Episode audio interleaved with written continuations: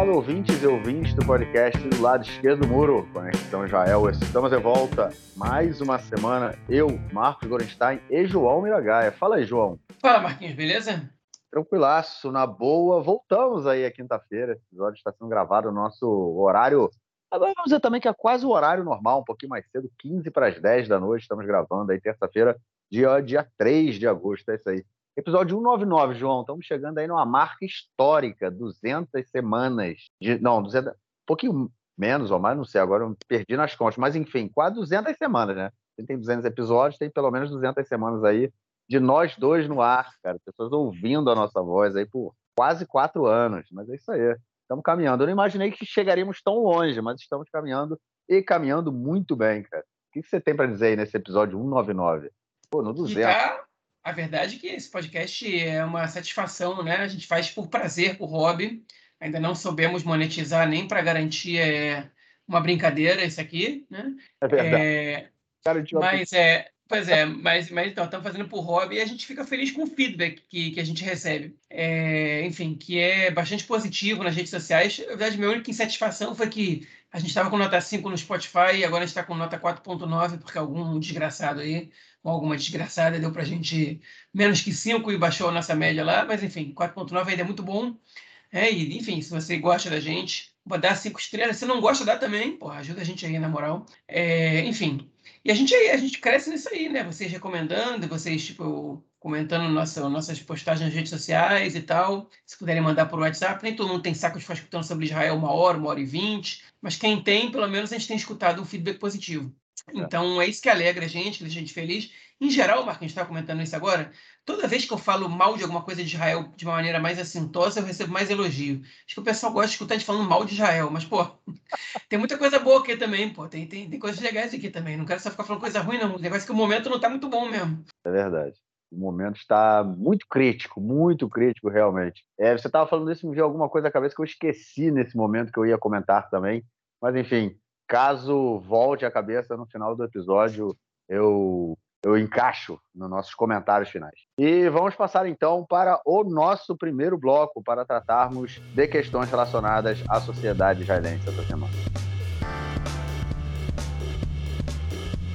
É isso aí, gente. É uma notícia nesse bloco e uma notícia que realmente é, diz muito sobre o momento em que a gente está vivendo, sobre o governo em que a gente vive, mas e a questão é que o governo, o Ministério da Educação, na verdade, ele proibiu a entrada do Fórum de Famílias Enlutadas é, nas escolas do país. O que é o Fórum de Famílias Enlutadas? É um fórum binacional, um fórum israelense-palestino de famílias que tiveram, que são vítimas, né? Que, é, que são vítimas é, enlutadas é, do, desse conflito entre israelenses e palestinos, ou israelenses que tiveram é, que tiveram familiares mortos né, em atentados terroristas, e palestinos que tiveram também seus familiares mortos é, em operações do exército israelense na Cisjordânia, ou enfim, em conflitos de uma forma geral.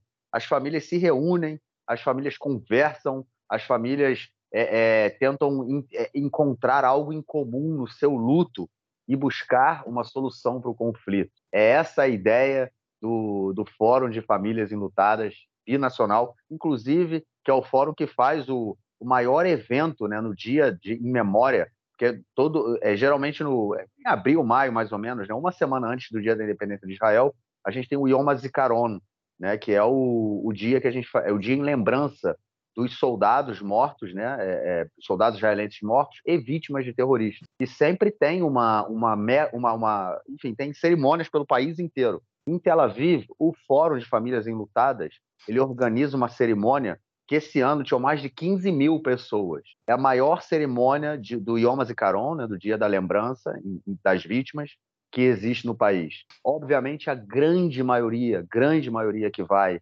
nessa, nessa, manifesta nessa, nessa manifestação, né, nessa cerimônia, são israelenses, né? são judeus israelenses, porque, afinal de contas, é em Tel Aviv que isso acontece. É, alguns palestinos, né, o, o fórum consegue aí trazer palestinos é, para dentro do, para cada linha verde, é, e aí, enfim, é, é, eles participam também da cerimônia, é, mas a grande maioria é de israelenses. E agora o governo, o Ministério da Educação proíbe a entrada desse fórum nas escolas para que eles possam também debater com as crianças a questão do, não só do conflito, mas de como passar, ir para além do conflito e talvez, quem sabe, num futuro, resolver o conflito. E aí, João, sinais dos tempos, hein, cara?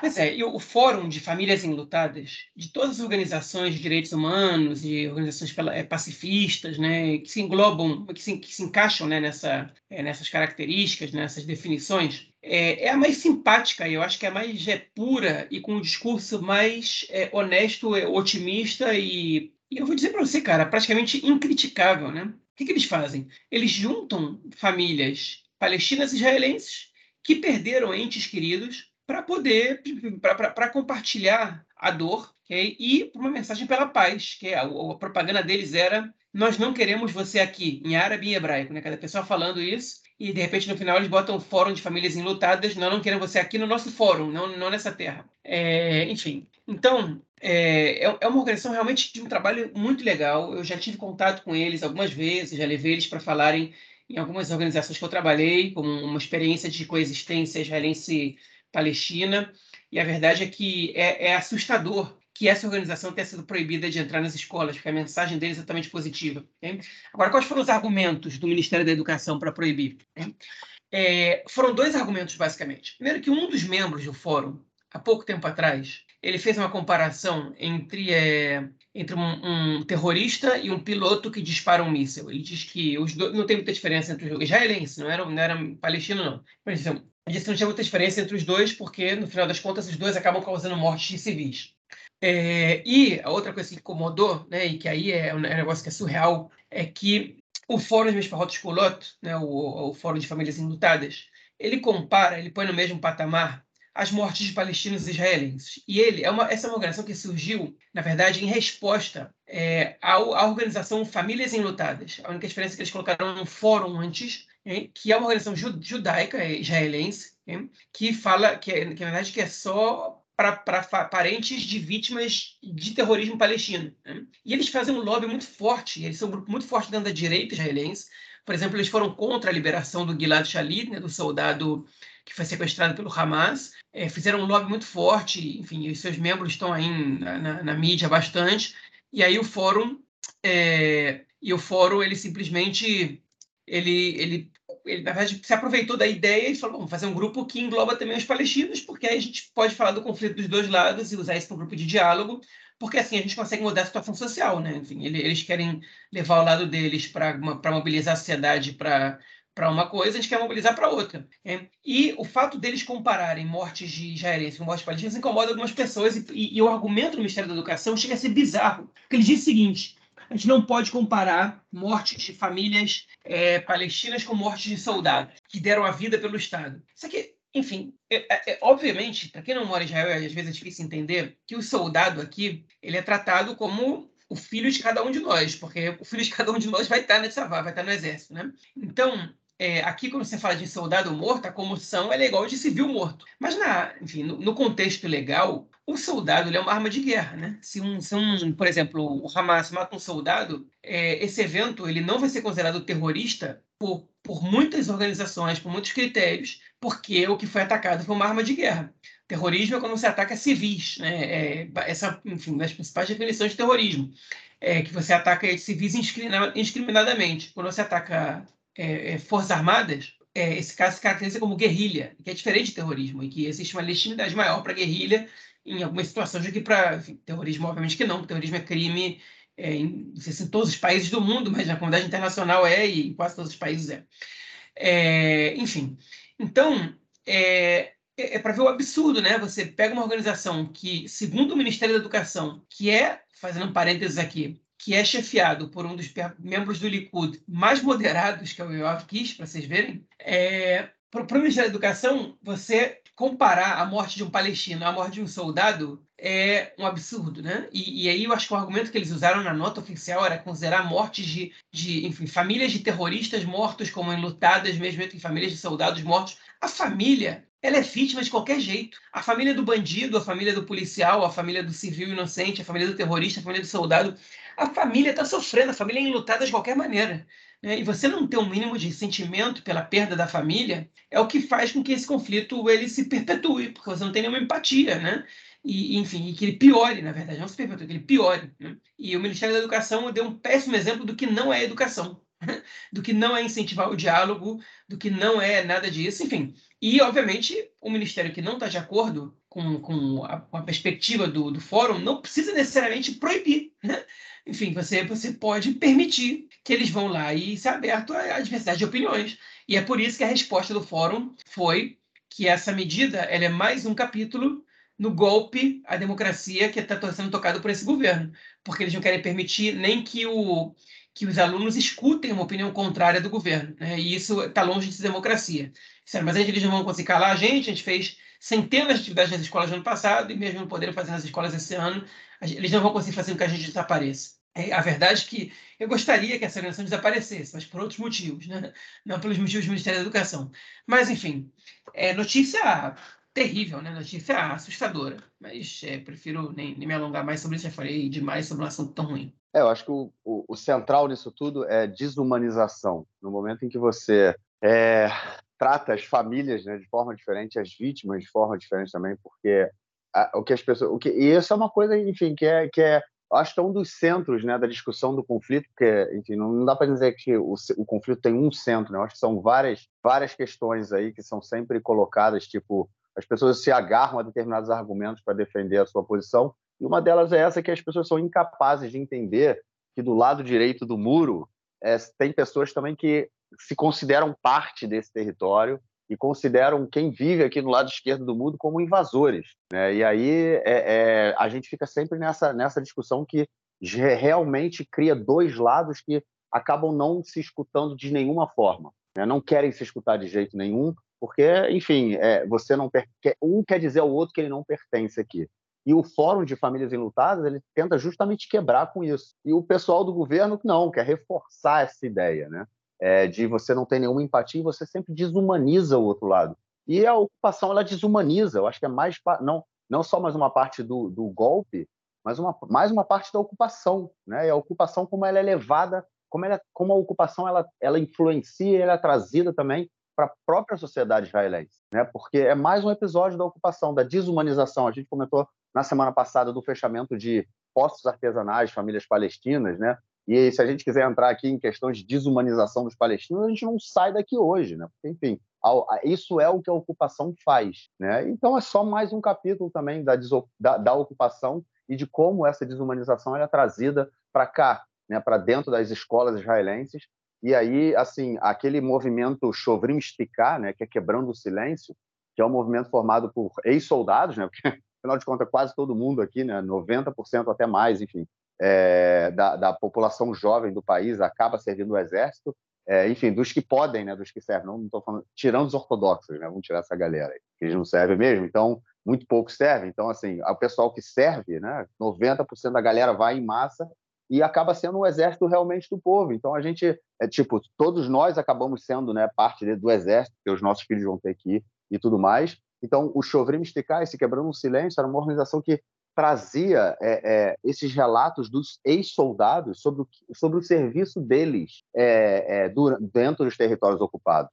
Eles contavam, e eles contam até hoje, né, o que eles fizeram durante o serviço, todas as infrações aos direitos humanos, a, a perseguição aos palestinos, enfim, eles contam isso e, e, e o objetivo deles é impedir que isso continue acontecendo. A questão da desumanização. Eles querem humanizar a, a relação com os palestinos. E eles também foram proibidos de entrar nas escolas. Eles também não podem entrar nas escolas. Como também a organização B'Tselem de Direitos Humanos, elas não podem entrar nas escolas. Então, no momento que a gente tem assim uma série de organizações de direitos humanos que são proibidas de fazer um trabalho educacional, a gente tem um problema muito sério aí também, muito sério, não é, não é pequeno. É, lembrando também que esse Fórum das Famílias Enlutadas ele trabalha em conjunto e tem muitos membros que são, par, é, são é, é do fórum que também fazem parte dessa organização que se chama Combatentes pela Paz, é, Lohamim Lechalom, né, em hebraico, que são ex-soldados. Né, é, é, é, essa organização foi formada é, em, logo depois da Segunda Intifada por ex-combatentes israelenses e militantes palestinos é, que também né, atuaram na Segunda Intifada. Eles falaram: bom, vamos parar, vamos deixar, vamos, vamos largar as armas e tentar conversar. E desde então esse esse fórum também que muitas vezes os membros fazem parte desses dois movimentos, eles tentam fazer encontros entre palestinos e israelenses, é, buscando um diálogo, a formação, a construção de um diálogo. E, obviamente, que possivelmente também não vão conseguir entrar na, na, nas escolas. Então, a gente tem um problema muito sério aí, né? que é de como a ocupação ela também é trazida para dentro aqui de Israel e toda essa política de desumanização que a gente vê lá, ela também faz parte ela também acontece aqui, e não só isso, agora que eu acho que é uma questão que me veio à cabeça agora e é central, né? Essas crianças que estão no colégio e que poderiam escutar essas organizações de direitos humanos, elas passam por um constante, por uma educação que desumaniza, né, em relação à, à sociedade palestina, né? O que a gente vê aqui na sociedade israelense, a desumanização, a questão de nós contra eles é muito forte, né? O racismo aqui contra a população árabe, de uma forma geral, é muito grande. Isso eu já comentei aqui diversas vezes. Eu faço sempre aquela é, é, aquela menção, né? A carne mais barata do mercado aqui não é a carne negra, é a carne árabe. Então é mais um, é só mais um capítulo disso tudo que, enfim, mostra aí realmente os sinais dos tempos que estamos vivendo por aqui. Bom, vamos então ao nosso próximo bloco para tratarmos de questões da política interna essa semana. Bom, gente, comentamos aí na semana passada sobre a votação e aprovação né, pelo governo da, da queda da cláusula da razoabilidade. É, Para quem quiser mais informações sobre o tema, comentamos aí no nosso último episódio. É, e essa semana é, saiu, foi divulgado que, apesar né, de, do Netanyahu ter recebido informações dos é, órgãos de segurança sobre como a aprovação dessa lei é, influenciaria e enfim, teria, teria é, uma um, daria um baque aí né, nas forças de segurança do, do Estado, ele simplesmente passou por cima disso, cagou e andou na cabeça da galera e aprovou a lei. E aí, cara, como é que fica a situação do Netanyahu depois que tornou-se pública, é, público esse conhecimento dele? Olha, a verdade é que a gente já tinha comentado isso na semana passada, né? É, que tinha essa suspeita, é, não essa suspeita, a gente sabia em fontes, em off, que tinham dito isso, isso e aquilo, que o chefe das Forças Armadas tinha mandado para Netanyahu uma carta de advertência sobre o que podia acontecer caso a lei fosse cancelada. No caso, ela foi, e a gente teve conhecimento de que essa carta é real, e até sobre o conteúdo dessa carta, embora ela não tenha sido publicada na íntegra, o conteúdo dessa carta foi dissecado aí por alguns jornalistas, mas não alterou absolutamente nada.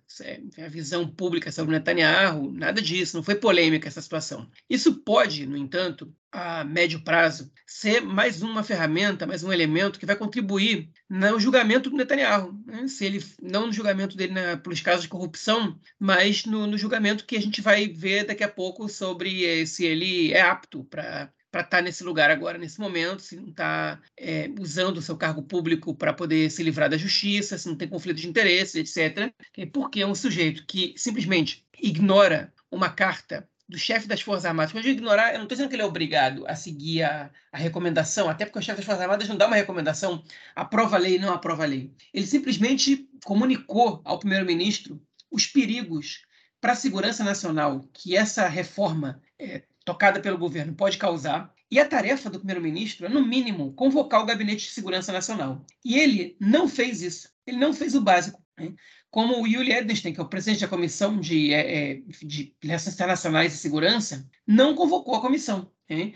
Por quê? Porque eles não fizeram isso. O Yuli Edelstein, porque ele ia ter que tornar público, porque a comissão ela não é fechada, né? É a comissão parlamentar, é, é, ele, tornaria público todas as ameaças que a gente está é, escutando agora, aos poucos, porque ele ia ter que convocar profissionais, ia ter que convocar membros da área de segurança, ia ter que tomar conhecimento desses relatórios, de parte deles pelo menos, né?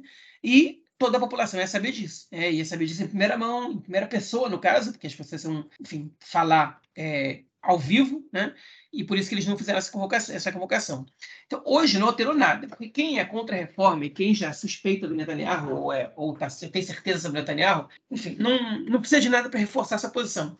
E quem apoia a reforma e, e acredita no Netanyahu acha que isso aí é fake news, que o, ou que o chefe das Forças Armadas é, enfim, é de esquerdista e está tentando prejudicar o governo de direita, e etc., que é ligado ao Benny Gantz, e blá, blá, blá, blá, blá porque eles, enfim, os dois são generais, por exemplo, o Benny Gantz, caso, foi general. Enfim, então não tem muito, é, muito mais o que, o que debater sobre, sobre isso no momento. A médio prazo, isso pode contribuir. Okay? Eu acho que numa situação razoável, uma situação normal, essa, essa notícia ela seria de, é, enfim, chacoalhar com, com o país. Mas na situação atual, nada mais surpreende. Pois é, se tratando desse governo aí, realmente nada surpreende, mas enfim, é uma responsabilidade atrás da outra, né? uma atrás da outra. Bom, já que estamos falando desse governo, vamos continuar falando, né, João? Já que nessa semana os membros do Likud resolveram mais uma vez é, atacar veementemente os membros da, enfim, a, a justiça de uma forma geral, né? Eles atacam o sistema judiciário como um todo, seja ele o, parte do sistema judiciário que trabalha do governo, como os conselheiros né, é, é, é, do, do, governo, o conselheiro do parlamento, enfim, cada, cada órgão acaba tendo seu conselheiro, e até próprio mesmo a, a, a própria justiça, né, o Supremo Tribunal de Justiça, de uma forma geral, continuar atacando, no momento em que a gente vai ter agora uma série de é, liminares, né, é, petições, na verdade, para o Supremo Tribunal de Justiça em função de todo esse golpe judicial o que eles fazem é continuar atacando o sistema judiciário. E aí, João, continuam a tática de deslegitimizar completamente o poder judiciário. Pois é, eu é, na verdade não foi só o judiciário, né, mas a gente vai falar sobre o, o outra sobre a outra vítima desses ataques no próximo bloco só. Mas as primeiras, as principais vítimas do Likud essa semana, de membros do Likud, não só do Likud, né, de outros partidos da coalizão também, mas é, principalmente do Likud, é, foram a conselheira geral do governo, a Galit Barab Miara, e é, a Suprema Corte de Justiça, é, e não exatamente um nome específico, né? Em geral, eles, eles atacam a presidente da Suprema Corte, que é Esther Hayut. É, enfim, essa semana eles atacaram a Suprema Corte. Ah, e as duas, na verdade, pela mesma razão. Por quê? Porque a conselheira geral da Knesset, perdão, da Knesset, a conselheira geral do governo, ela é, deu um parecer de que a lei da vacância, sobre a qual a gente falou na semana passada, né, que é uma, enfim, uma possibilidade de você declarar o cargo de primeiro-ministro vacante é, caso ele se mostre, enfim, é, pessoa inapropriada para estar naquele lugar. Né? O Likud, a coalizão, no caso, legislou, é, enfim, no, no, bem, foi a primeira lei da reforma judicial, né? foram duas que passaram. Essa foi a primeira, que nem estava na, na, na, ordem lá do, do Yariv Levin, nem do Simcha Rotman, que isso mostra também uma, uma das razões pelas quais ela, ela foi a primeira que passou e passou às pressas, eles, enfim, eles derrubaram essa lei, na verdade. Ele, é, só é permitido considerar o cargo de primeiro-ministro vacante, ou seja, justiça só pode considerar o cargo de primeiro-ministro vago, caso ele, teja, ele seja cometido por uma questão de saúde que o impossibilite de governar o país. Enfim, antes você tinha outras situações, obviamente que a justiça teria que debater e tomar essa decisão. E, e qual, é a, qual é a grande questão? É que a, a grande questão, isso foi discutido, e eu acho que eu vou até dar uma. Vou até pular um pouquinho para o próximo ponto já, talvez a grande questão é que é, o Likud derrubou essa lei, a coalizão derrubou essa lei, essa possibilidade de declarar o cargo vacante, no contexto em que a própria conselheira jurídica do governo proibiu o Netanyahu de é, se intrometer na discussão sobre a reforma judicial por conflito de interesses. Ela disse ao Netanyahu, primeiro-ministro Netanyahu, que, tá, que, é, que é réu em três processos da justiça, não pode estar envolvido num, numa, num processo é, de reforma judicial no país. Okay? E uma decisão, isso é importante dizer, segundo a lei em Israel, uma decisão da conselheira jurídica do governo, ela só pode ser barrada pela Suprema Corte. Ou seja, o governo é obrigado a seguir essa, essa determinação e ele pode apelar à Suprema Corte para que eles derrubem a decisão da conselheira jurídica do governo. Até que a Suprema Corte se reúna para debater e, no caso, derrubar essa decisão, o governo é obrigado, por lei, a obedecer a determinação. É uma determinação legal. E aí o que aconteceu? Netanyahu ele se esquivou, ficou um tempo, obviamente, a portas fechadas, você não sabe quanto ele está participando ou não, mas publicamente e aparentemente ele estava ele tava afastado disso. A situação começou a ficar bem problemática e o Likud derrubou essa lei da vacância e Netanyahu foi até a televisão no mesmo dia e falou: a partir de agora eu vou me meter, essa questão está superada, eu tô, estou dentro disso, eu vou tocar isso porque eu sou primeiro-ministro e é o meu dever fazer isso. Né? Enfim, a, a, gente pode discutir mil anos se é bom, se é ruim ele ter assumido a responsabilidade, porque é melhor ele do que o Yariv Levin, no caso, alguns vão dizer, é, outros vão dizer que não muda nada. É, o caso é que, o fato é que o que, que ele fez? Ele passou por cima da decisão judicial, porque legalmente a justiça não poderia considerar o cargo vacante, né, vago. É, só que isso não quer dizer que, que, ele, que ele não descumpriu com a lei, que ele não infringiu uma determinação legal. Né? O fato de não poderem derrubar o Netanyahu não quer dizer que, que eles não infringiram determinação legal. E aí, ela, essa, essa, na semana passada, né, no fim da semana passada, a mesma conselheira jurídica é, do governo, ela pediu para a Suprema Corte, ela deu um parecer, na verdade, de que essa, essa mudança na lei considerando essa lei é, não válida, né, inválida no caso, para casos que não sejam de saúde, ela, ela não é legítima por se tratar de uma questão puramente pessoal, né? que é, enfim, nunca ninguém cogitou derrubar essa lei até que de repente o Netanyahu é, tinha um interesse pessoal nisso. É, então que a Suprema Corte deveria debater sobre isso. E aí ela foi atacada e chegou, chegaram a dizer que ela era a maior inimiga do Estado, a ordem do Hamas, o Hezbollah, isso não é incitação, não sei o que é. Foi muito atacada por todo mundo. E aí a Suprema Corte hoje resolveu debater essa questão. Né? E a presidente da Suprema Corte, ela, ela, ela, durante o debate, que tinha a procuradoria, tinha a defesa do, do enfim, é como se fosse advogado, é, a, a, como tem no Brasil a AGU, né, Advocacia Geral da União, aqui tem um cargo mais ou menos parecido, um cargo paralelo, também estava presente, tinha uma, enfim, uma, uma vaqueira Medina, que é o crítico geral do Estado, que é um cargo que tem, acho que tem aqui em Israel no mundo inteiro.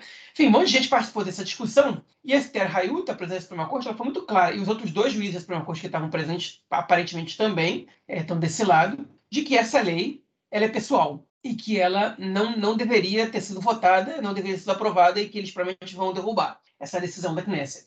É, agora, é uma lei, enfim, é uma lei pessoal, é a primeira lei pessoal que tem? Né? Essa foi uma discussão que a gente viu hoje no canal 12, no programa de notícias, entre o Guy Peleg, que é o jornalista de, de área, da área da justiça no jornal, e o, e o Amit Segal, que é o comentarista político do jornal. O Amit Segal defendendo que já tiveram várias outras decisões é, é, é, pessoais, né? por exemplo, mudaram a lei para o Benny Gantz ser primeiro-ministro substituto, naquele governo de união que ele fez com Netanyahu, mudaram várias leis para que várias pessoas fossem empossadas ministras.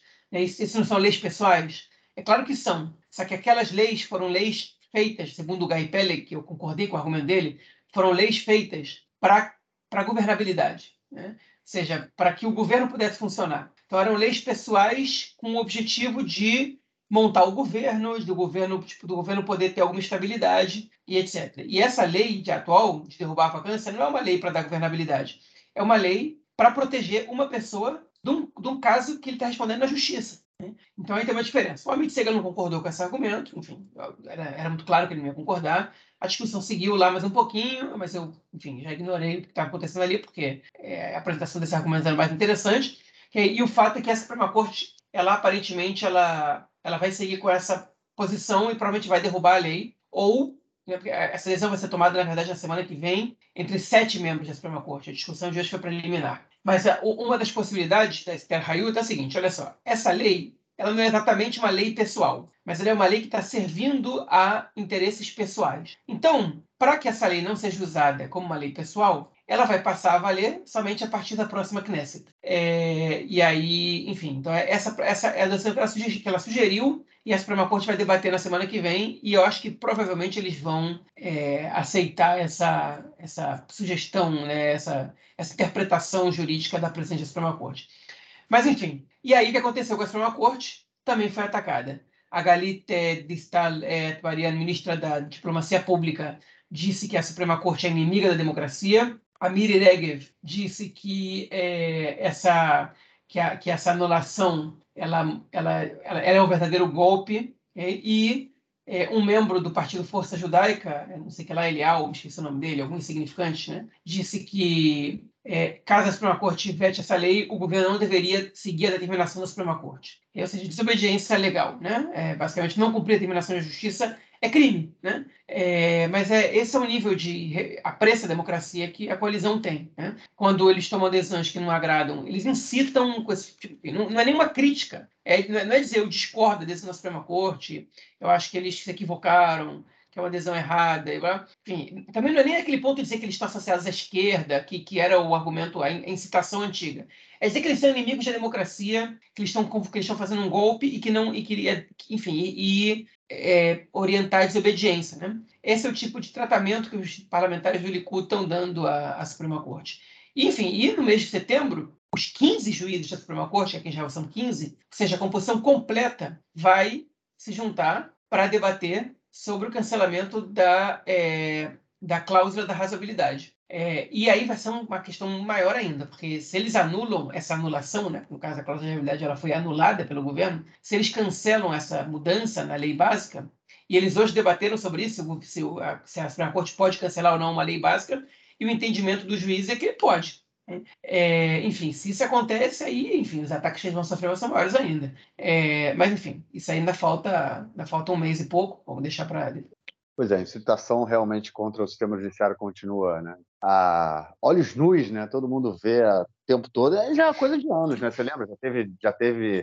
Acho que foi o Dudu Salem, não foi? Que falou que ia passar com um trator em cima do, do da sede do, do Beit Mishpat, né? Do, do, do, Supremo Tribunal, enfim. Isso não é, não é algo novo, né? Que a gente vê por aqui.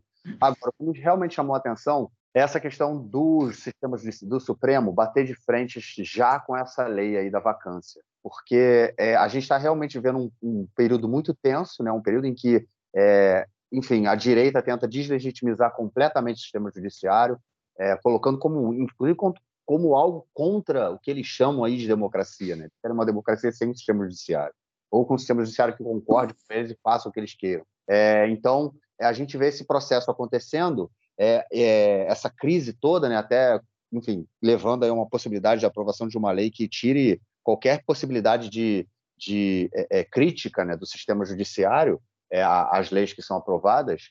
É, então a gente a gente tenta. Eu, eu sempre pensei, bom, qual, quais serão as guerras, as batalhas, né, no caso, que o sistema judiciário, que o Supremo Tribunal de Justiça vai optar por entrar. Né? E me surpreendeu eles entrarem já na, na nessa aí nessa primeira nessa primeira nesse primeiro debate né, da lei da vacância, porque o que eles vão estão dizendo é o seguinte, olha só, vocês estão querendo atacar princípios básicos da, da, da democracia israelense né, ao longo aí desses 70 anos, 75 anos, e a gente não vai deixar nem vocês começarem a fazer isso. A gente vai bater de frente desde o início. É, eu acho que isso é um ponto muito positivo, né? Porque, enfim, eles não vão, eles não vão, é, é, tipo, escolher as batalhas e deixar a direita ganhar parte das batalhas, o Likud aprovar essas leis, em outras eles vão, eles vão seguir, eles vão, enfim, é, é, é bater de frente, porque essas leis que eles deixariam aprovar de toda forma enfraqueceriam o sistema judiciário. Então acho que foi uma uma decisão muito boa, foi muito bom assim poder ver que o sistema judiciário vai bater de frente. E no caso essa essa decisão aí de deixar a lei ser válida só a partir do próximo parlamento é mais ou menos dizer para o Netanyahu que enfim fica quietinho aí o que você tem que falar se a se a, se a conselheira não deixar você falar falar você não vai falar, né? e a gente ele volta duas casas e no caso a lei enfim para que ela não seja é, é, pessoal como eles sempre como eles colocaram é, ela ela ficaria só para o próximo mandato agora mais uma coisa também que é interessante né, durante todos esses anos aí que o Netanyahu foi primeiro-ministro a oposição é, desde que desde que ele foi indiciado né, nesses processos que ele está sendo julgado agora a oposição tinha uma lei na gaveta que era para impedir com que impedir que uma que uma pessoa que está sendo julgada ela possa ser é, julgada em crimes é, enfim crimes comuns né, crimes de corrupção eles possam possam ser é, é, é possam assumir como primeiro-ministro né? É, não é permitido tanto é que o Netanyahu é o primeiro-ministro e a, a, a, oposição tinha uma lei que impediria isso né e todo e a situação o pessoal do Likud falava não é uma lei pessoal olha só que absurdo vocês estão perseguindo o Netanyahu e agora, assim que eles entram, não tem problema nenhum em aprovar leis pessoais. Mais uma vez aí mostra momentos, momentos em que a gente vai vendo por aqui. Bom, vamos então à nossa próxima notícia do bloco para falar agora, na verdade, sobre setores aí da população ultra-ortodoxa que, na verdade, não estão nem um pouco satisfeitos com essa crise toda. Afinal de contas, o que realmente importa para eles é que é o dinheiro né, que eles recebem para a manutenção de todas as suas escolas é, ultra-ortodoxas, né, que não ensinam, é, a grande maioria delas, a esmagadora maioria, não ensina as matérias comuns, como língua, né, hebraico, no caso, ou inglês, ou matemática, história, enfim, ciências, nada disso é ensinado, mas eles querem o dinheiro para essas instituições e querem também é, uma lei que, enfim, livre os ultra-ortodoxos, os jovens ultra-ortodoxos do serviço militar. Mas até agora eles não conseguiram, enfim, estão conseguindo dinheiro, mas a lei que impede o serviço militar para os ortodoxos até agora não. E eles estão reclamando, hein, João? Que ameaças eles estão fazendo aí, hein, cara? Não, mas nem todo o dinheiro entrou, porque eles estão tentando uma isenção de impostos que não está, enfim, que não está rolando ainda. E esse é um dos grandes problemas, porque o Likud, não, o Netanyahu, no caso, tinha prometido para eles que essa lei ia ser aprovada, essa da isenção de impostos para famílias ortodoxas em tal e tal situação, não lembro exatamente os detalhes da lei, mas o Netanyahu prometeu que ela ia ser aprovada antes mesmo da reforma. E a gente está entrando já na, tá, já está no segundo recesso do ano da Knesset e, e, essa lei não foi colocada à votação. E a população. Saiu um artigo muito interessante no área de hoje, bem longo, é, e outro mais, mais direto e pragmático no N12, né, que é o site do canal 12 de televisão, é, falando sobre a situação dos ultra-ortodoxos com o governo. Né?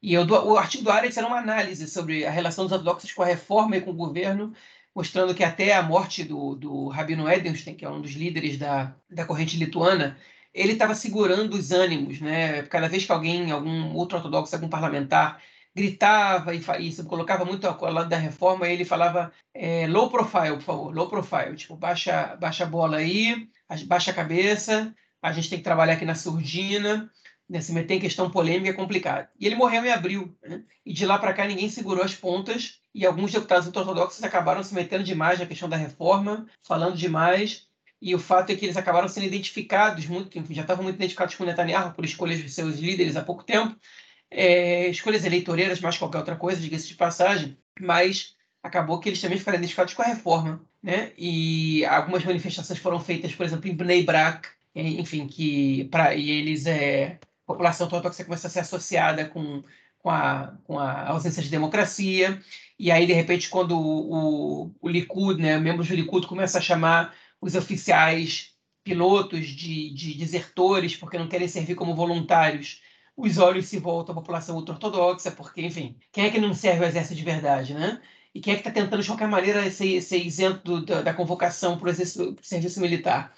E parece que esse é um caminho que não vai ter volta, as coisas não vão voltar a ser como eram antes. Porque mais dia, menos dia, vai ter aí um governo, é, é, enfim, de centro, centro-esquerda, que vai ser formado sem os ortodoxos, e se o governo quer fazer uma reforma que permite ao governo fazer tudo, amanhã um outro governo pode ser eleito, e aí os ortodoxos vão entrar na mira, né? Porque justamente quem, a reportagem do, do Área se lembra bem, quem defendeu a população ultra-ortodoxa, né, do, do, por exemplo, de uma medida do Lieberman no governo passado, que queria retirar o subsídio para as creches públicas é, é, dos ultra-ortodoxos, foi justamente a Suprema Corte. E se não tivesse a Suprema Corte para defender essa população, eles também podem ficar à mercê de medidas antidemocráticas e prejudiciais a, a enfim, a sua, suas comunidades. Né? É, e, ao mesmo tempo, eles não, conseguem, eles não conseguiram emplacar ainda a lei do alistamento, porque eles, eles sabem que é muito difícil escrever uma versão dessa lei que a Suprema Corte não vete, porque ela fere o princípio de igualdade, e eles precisam, dentro da reforma, a única lei que eles precisam que passe dentro da reforma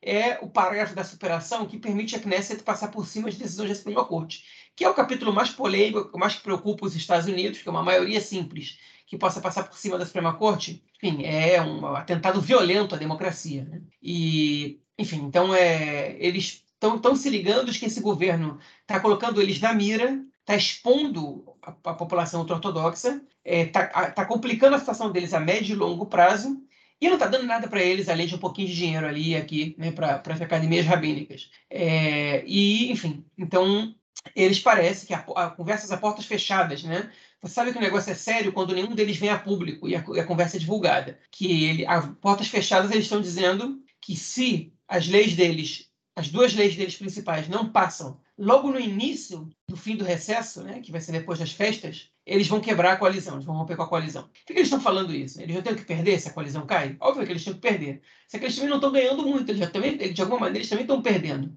agora, vale a pena? Vale a pena derrubar o governo? Se fosse só por isso, não. Mas é só assim que o Netanyahu atende as exigências, né? Ele fica enrolando, enrolando, enrolando. E, enfim, se você não ameaça quebrar o governo, você não ganha nada. Então, a última a lei da, que cancela o, a, a cláusula da, da razoabilidade, ela só passou porque o Ben-Gvir deu um ultimato para o governo, para a coalizão. Ou vocês passam essa lei assim que ela está, ou eu, eu, derrubo essa coalizão. Até o Levin tinha concordado em, em uma, uma, versão um pouco mais moderada. Hein? Foi o Ben-Gvir que ameaçou. E cada vez que alguém ameaça romper com a coalizão, o governo se borra todo, porque eles sabem que se tiver eleições daqui a pouquinho, não, enfim, eles não vão ganhar. Né? E, enfim, então é, os ortodoxos entenderam a moeda, os ortodoxos, a diferença dos outros partidos, eles não perdem cadeiras né, nas próximas eleições.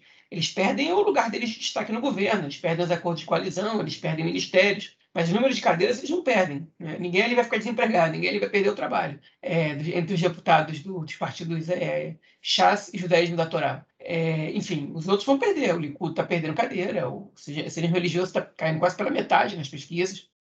Então, é, Então, eles são os únicos ali que, que, pelo menos isso, eles não perdem. E é uma ameaça que é um pouco mais consistente. Né? Eu acho que essa ameaça deles, se o Netanyahu não cumpre com essa ameaça do jeito que eles estão exigindo, é, o governo vai cair? Não, eu acho muito pouco provável. Né? Mas isso mostra um pouco o nível de desconfiança que tem, de insatisfação que tem dentro do governo e de tensão. Essa reforma colocou o governo inteiro em estado de tensão, de alerta total. Hein? E isso é um mau sinal para o governo. Ah, mas isso, pode, isso quer dizer que eles vão cair a curto prazo? Não, não quer dizer nada, mas quer dizer que a, maneira que eles têm para governar, é, os caminhos que eles estão encontrando para governar, estão cheios de percalços e eles não estão conseguindo fazer quase nada. Essa, essa é o que a gente está recebendo desse governo. Ah, mas quase nada é ruim, mas o que eles estão fazendo já não é muito prejudicial? Sem dúvidas, sem dúvidas. Mas vocês também não tenham dúvidas que podia ser pior. Podia ser pior, e eu prefiro um governo ruim numa crise do que numa harmonia completa. E aí, quanto mais, quanto mais crise tiver, mais aumenta a chance dele cair Pode ser um pouquinho, pode ser mínimo, mas é um grãozinho de areia ali que a gente põe, ou um pedregulho. Vamos ver como é que isso vai repercutir no futuro. É, eu acho que essa, essa crise aí com os ortodoxos ela tem várias, né, ela tem várias camadas, mas eu acho que uma questão que é muito, muito central aí é a seguinte: essa questão da. Bom, para começar, né, como você falou, a única lei dessa reforma que interessa realmente aos ortodoxos é a pior de todas elas. É a, é a pior de todas elas, a que tira do sistema judiciário né, a possibilidade de, de criticar, né, de fazer uma crítica ali e impedir que uma lei é, seja aprovada se ela uma lei entre em vigor, caso ela ela entre em choque né, com outras leis, é, leis básicas, no caso. Né? É, então, eles querem a pior das leis, e agora, essa questão dele ter, de, dessa identificação deles com a reforma, não só com a reforma, com a direita de uma forma geral. Né? A gente já tem alguns anos que os ultra-ortodoxos eles fecham é, com o Likud, com o Netanyahu, mesmo antes das eleições. Eles já assinam ali um acordo pré-eleitoral de que a gente vai fazer o bloco da direita. Então, é, o, o, a, as, os partidos ortodoxos que durante boa parte, a maioria da, do período da história do Estado, eles eram tipo o MDB, né? Não era tipo não importa, é o centrão.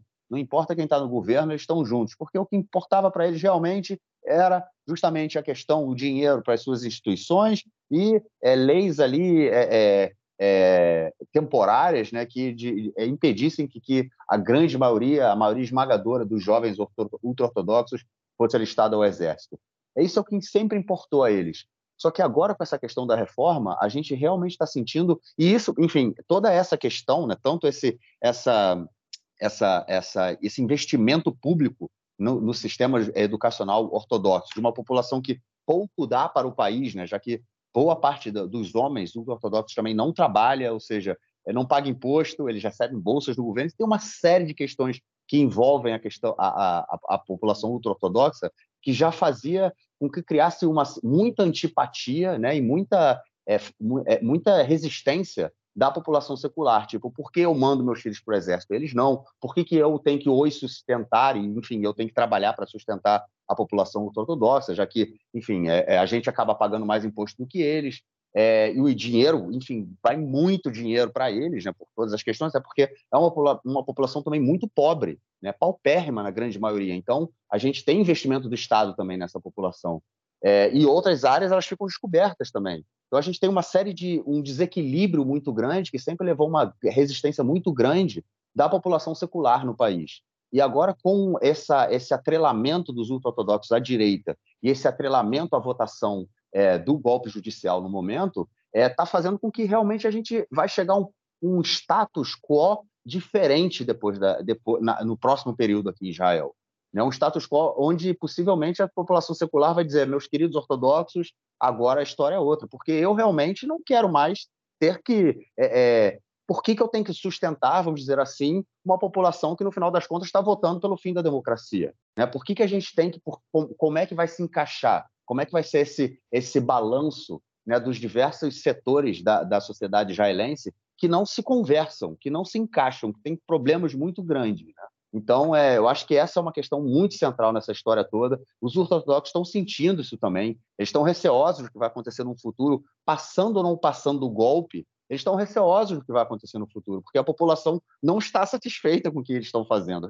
Não só a, a população, talvez a população ortodoxa, mas a população secular, que é contra o golpe, não está satisfeita com o que eles estão fazendo. Então, é, esse status quo que a gente tem hoje, desde a da criação do Estado de Israel, é, eu acho que ele vai ser quebrado no período próximo e, e isso é receio também para os ortodoxos. Eles não estão muito afim de, de pagar para ver, não, e por isso que eles estão tentando ameaçar o governo para tentar conseguir alguma coisa para eles, pelo menos, porque de todos os que todos os partidos envolvidos aí, realmente eles é o que estão estão recebendo menos de toda de todo o bolo que está sendo dividido. Bom, vamos então ao nosso próximo bloco para tratarmos de questões do conflito e política internacional essa semana.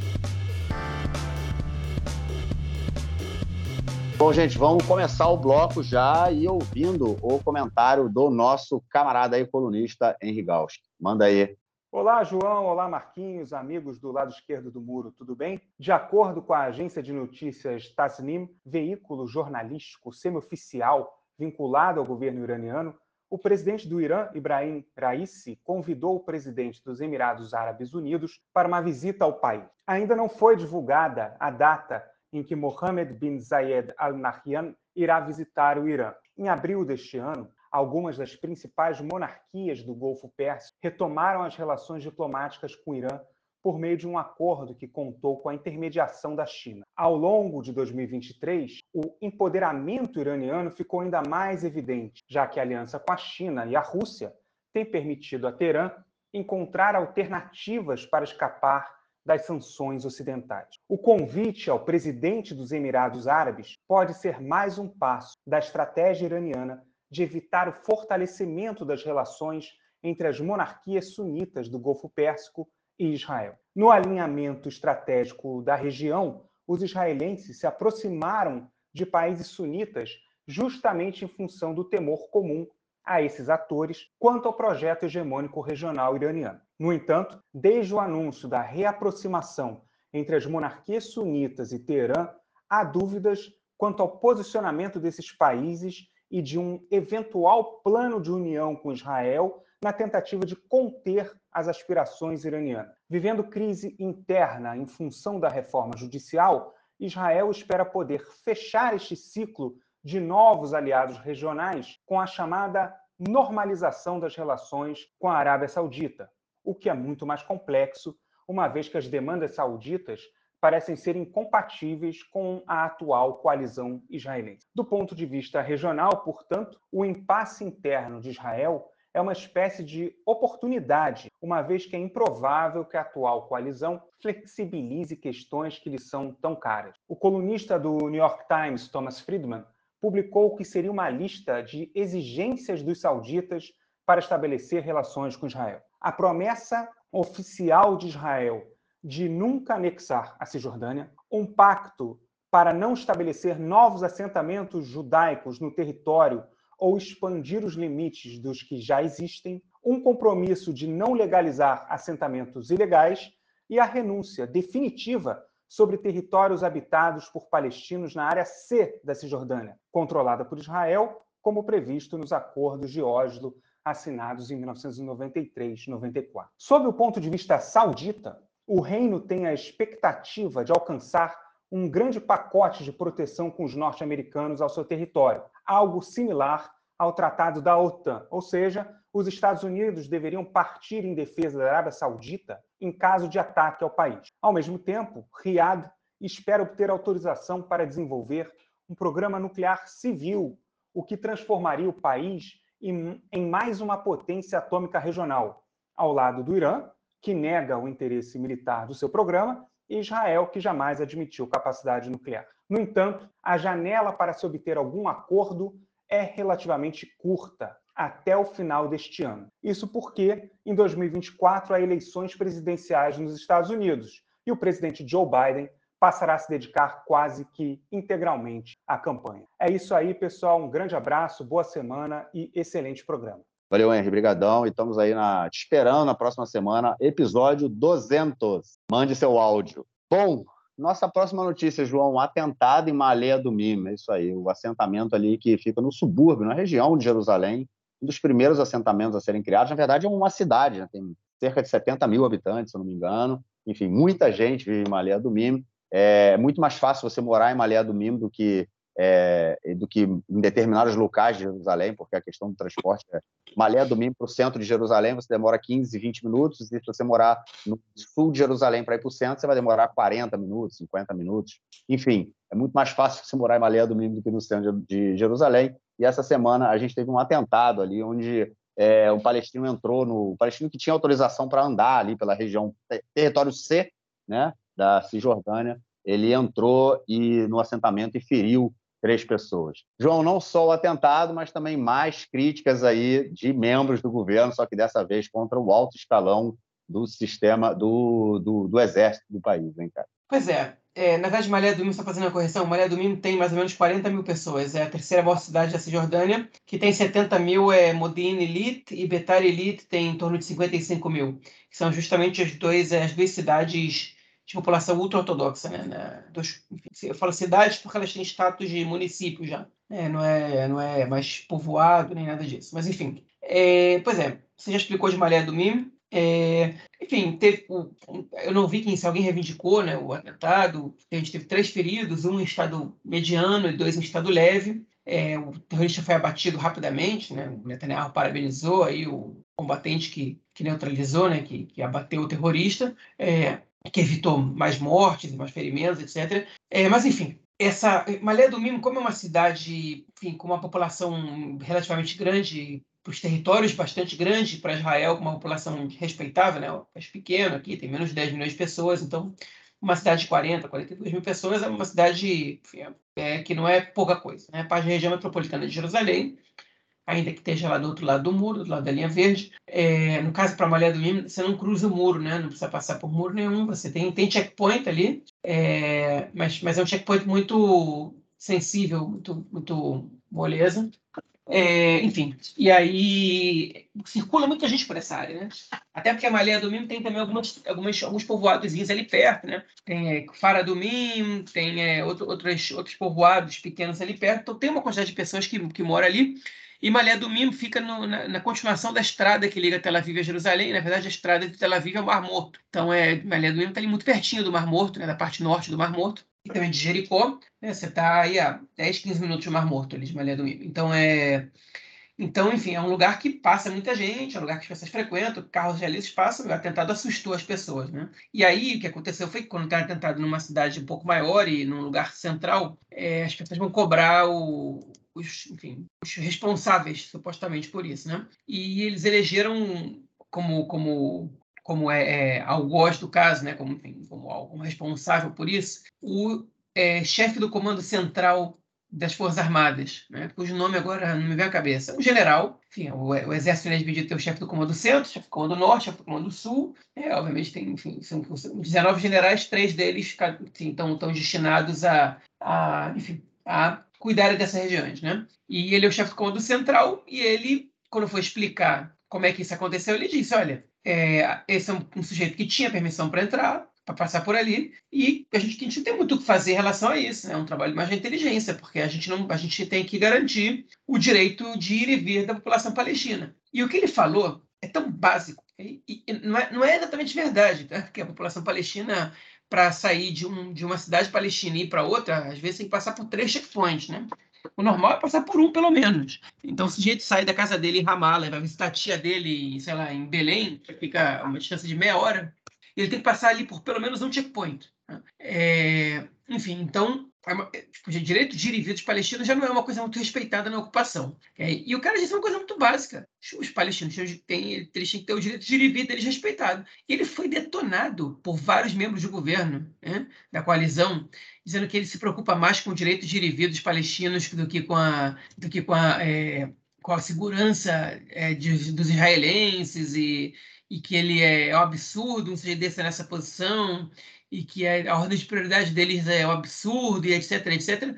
E ele tomou muita pancada essa semana. E aí, enfim, o, o chefe das Forças Armadas, né, o Artz Alev, foi a, em sua defesa, o ministro da Defesa foi em sua defesa, dizendo que esse tipo de comentário sobre um general, é, além de ser uma incitação totalmente desnecessária e violenta, enfraquece as Forças Armadas, é, tende a aumentar, inclusive, o número de pessoas que não vão querer servir. Enfim, por, por conta de um comentário que é óbvio, okay? Você tem que encontrar um jeito de garantir a segurança da população sem restringir os direitos do, do, do, dos palestinos. Tipo, é muito óbvio isso. Tenho, o caminho, para mim, é óbvio que passa também por um acordo de paz, mas se você não tem um acordo de paz, você, ainda, né? enquanto você não tem, você também não pode simplesmente cercear os direitos de outra população. Okay? E você já cerceia, né? Eles querem que seja mais ainda. Enfim, então eu. É vou, vou, vou parar por aqui, ok? Mais um absurdo, né? Vocês veem que, que as pessoas do, que, que os membros do Likud e da coalizão, com, que, contra que eles direcionam os ataques, né? Contra generais das Forças Armadas, contra membros do Judiciário, né? São as instituições, enfim, clássicas do Estado que, que, que, enfim, que são respeitadas pela população desde a fundação do Estado, inclusive pela própria direita, que sempre defendeu a independência do Judiciário, sempre defendeu é, é as Forças Armadas e para a direita, para essa direita atual em Israel, que, que não tem nenhum respeito pelas instituições, né? que, que tem um caráter autoritário e, e, e demagógico, é, eles vão para cima das instituições mesmo. Então, é democracia liberal aqui em Israel é, é inimiga da direita, né? E da, e da, direita eu digo de uma maneira geral. É óbvio, ah, não tem gente de direita que é liberal, quer fazer democracia? Tem. Mas, de uma maneira geral, a direita, e as pessoas se identificam como direita, aqui em Israel é, tem uma, enfim, tem uma tendência é, autoritária, na verdade, demagógica, bastante preocupante. Bom, só vou ter que discordar dessa última análise aí que você fez, porque eu acho que eu acho que isso, ela, não sei, a minha, a minha eu interpreto de como você está levando essa avaliação do que é a direita em cima do que o próprio Likud diz o que é direita e quem é esquerda. Não, eu disse, pelo menos o que eles consideram direita. Pois é, porque para mim, direita, o que eles falam que a, a, oposição é a esquerda é uma mentira, né? Porque o Yair Lapid não é de esquerda, o Victor Lieberman não é de esquerda, o Guidon Sar não é de esquerda, o Benny Gantz não é de esquerda. São, no mínimo, na melhor das. Bom, o, o Lapid e o, e o Gantz a gente pode dizer que são liberais, né? Enfim. Agora, o resto é, é de direita mesmo. Não estou dizendo que liberal seja de esquerda, não. É de direita, mas são a direita liberal. Né? Mas o resto é mais a direita, ainda menos liberal, mas ainda com uma uma determinada face, e o Lieberman, né? O que, que é o Lieberman? A gente já viu o Lieberman aí apresentar é, é, pena de morte para terrorista, é, enfim, é, altas leis anti-palestinas, ele queria fazer transferência populacional, com transferência de território, enfim, o cara com altas ideias extremamente complicadas aí, e hoje é considerado esquerda, né? Então, assim, eu acho que o que a gente realmente tem hoje aqui em Israel é a extrema-direita, extrema, é a extrema-direita no governo. A gente teve no Brasil, nos Estados Unidos, como tem na Hungria, na Polônia, enfim, a gente tem hoje a extrema-direita fascista aqui em Israel, e, e é isso, eles são contra é, é, todos esses elementos democráticos, né, da democracia liberal é, daqui porque eles são fascistas e é por isso que eles batem de frente aí com todo mundo que é contra a ideia deles, independente de dos caras terem, estarem servindo ao Estado, ao país, e aí batem de frente. Bom, é isso. Vamos então ao nosso a nossa próxima notícia para a gente tratar aí da questão do acordo entre Israel e Arábia Saudita, já que, enfim, está caminhando a passos lentos e Israel agora está tentando colocar uma pressão na Arábia Saudita para que esse acordo saia. João, Israel tem força para colocar pressão em alguém, cara? Não, Israel parte do princípio que a Arábia Saudita está interessada nesse acordo. E, e a mensagem que eles mandaram foi a seguinte: olha, é melhor fazer um acordo agora, porque se os republicanos ganharem as eleições, esse acordo pode não sair. Porque tudo que os sauditas estão pedindo, é, é, ele, o presidente dos Estados Unidos vai precisar de uma, de uma ajuda no Congresso. E é muito mais provável, esse é o argumento de Israel, né? que para mim parece muito mais desespero que qualquer outra coisa, mas já chego lá. Tudo, enfim, o, o, o, o, argumento israelense, né, o do governo atual de Israel, é de que é muito mais fácil o governo democrata conseguir o apoio de parlamentares republicanos para fazer um acordo como esse do que um governo republicano conseguir o apoio do, do, dos deputados e enfim, senadores democratas para fazer um acordo como esse que ajuda o regime saudita. Né? Os parlamentares democratas, eles, na oposição, dificilmente votariam a favor é, de regras que, enfim, de, de, de benefícios para o regime saudita. Que faz sentido, faz. A gente não sabe quem vai ganhar as eleições é, nos Estados Unidos, ainda falta um pouco. Mas é uma pressão que o Netanyahu está fazendo, mas na verdade que a mensagem dele é a seguinte: faz isso antes que, antes que tenha eleições em Israel porque senão eu não vou, ser, eu vou colher os frutos disso. Ele está desesperado, ele precisa apresentar um feito desse governo dele. Então ele está jogando com esse tipo de argumento. Vai funcionar? Não acho, não acho que vai funcionar, não. Ah, é verdade, não tinha pensado nisso. Agora vamos, vamos correr com isso agora. Pelo amor de Deus, né? Eu acho que tem muito a ver também com o próprio interesse do governo democrata em fazer isso, né? Eu acho que essa é a principal questão, porque é, seria um ponto positivo realmente para o governo Netanyahu apresentar aqui para dentro, né? Para o seu público interno. Olha só, fizemos aí o acordo de paz com a Arábia Saudita. Então, é, é, seria isso tem a ver com mais, como eu falei, com, com o que os democratas querem, porque é um presente para ele. Eu acho que o Biden, nesse momento, não está muito afim de dar, de dar nenhum presente para o Netanyahu, não. Né? Até porque ele está sendo indiciado aí por vários presentes que ele recebeu e o Biden não deve estar querendo é, apresentar, ter que vir a Israel para prestar seu depoimento em mais um caso, caso ele dê presente para o Netanyahu. Brincadeira, brincadeira. É isso. Vamos então ao nosso próximo bloco para ouvirmos o comentário do camarada Nelson Burrad. Manda aí, mestre. Meu caro Gorenstein, amigos do Conexão Israel do lado esquerdo do muro. Mandar um abraço para o João, que está curtindo muito o verão, ao mesmo tempo que está muito apreensivo acompanhando as notícias da política. Copa Toto é o torneio inicial do futebol masculino israelense, até porque a liga começa só final de agosto. Tem dois grupos e um deles liderança do Apoel Jerusalém, no outro liderança do Maccabi Natânia. Tivemos um placar elástico também, Apoel Petah Tikva 1, Apoel Jerusalém 5. É um torneio considerado amistoso, um torneio interessante, mas um torneio para os times começarem a voltar à sua prática, encararem o calor, mas chegarem no topo do casco quando começar a liga em agosto. Comparando com o Brasil, seria o período dos estaduais antes de começar o Campeonato Brasileiro. Mas aqui não, existe, não existem torneios regionais, pelo menos não na elite do futebol israelense. É todo mundo contra todo mundo. É isso aí, um grande abraço. Valeu, Nelson, obrigadão. E estamos aí na semana que vem, episódio especial 200. Mande seu áudio. João, algo mais a declarar ou a gente fica por aqui? Podemos ficar por aqui. Bom, é isso. O que eu queria lembrar, que eu comentei lá no início do episódio, eu não lembrei, na verdade eu lembrei parcialmente, então não vou falar. Caso eu lembre na semana que vem, ele chega o comentário. João, a gente se fala então na semana que vem é, para gravar nosso episódio 200. Forte abraço, cara. Abraço, até mais. Valeu.